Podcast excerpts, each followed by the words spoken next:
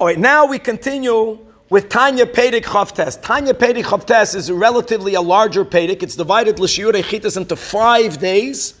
It means this year we'll be learning it today all the way up until Friday. And Tanya Perek Chavtes, as well as Perek Lamed, makes a complete 180 degree turn to everything we have been learning until now. We just finished learning in chapter Perek 28 that a person, no matter why you would think you should be saddened, let's go back to the beginning, whether it's reasons because begashmias things are not good for you, or whether in the past I made bad choices, beruchnias, or whether presently I feel myself being on a very lowly spiritual level. All of this is not a reason for you to be saddened. Fakert, adarabba, be filled with joy. Now the Alter Rebbe is saying that there are some times that the very things that we spoke about in the prior chapters, the things that we should think about in a way that would not allow us to be saddened, sometimes we have to think about them completely different. Ubehegdem. The Alter Rebbe is quoting something that uh, the Rashbi writes in the Zohar. He quotes statements that he heard from certain people or certain characters. So you have the Yanuka in the Zohar, you have the Sava, the elder in the Zohar. He, sometimes he quotes who he calls the Rav the master or the president of the yeshiva in Gan Eden.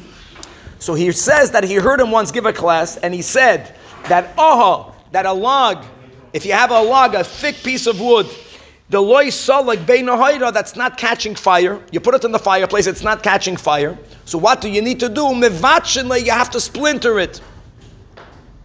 So the Rashbi is saying that there are times that the only way a person can reach the divine light in their souls is by splintering oneself. Mamish 180 degrees, the opposite of way I've been learning until now. Until now, we have been learning to don't look at the negative, don't engage, don't struggle with the animal, ignore it. Here, the Alter Rebbe says that there are certain times that certain peoples, or maybe all of us at certain times, that the animal soul's grip on the godly soul is so strong that you have to actually bring yourself into bitterness. Mamish the opposite. Or using the words we'll have later, sometimes you have to fight fire with fire. Sadness and depression is the heart of the evil side.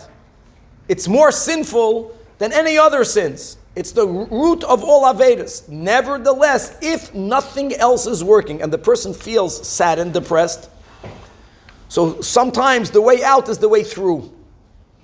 And here Alter Rebbe is going to begin to give us various thoughts that we have to bring upon ourselves at designated times. That's the trick, which will actually humble ourselves. It will break ourselves we will taka acknowledge and realize how lowly the animal in us is. And sometimes the only way to break the klipa is to break it through sadness and depression and bitterness. Not that, that that sadness is of value in itself, but at times it will lead the person to being freed from the grubba grip of the animal soul, and a lot more to be continued.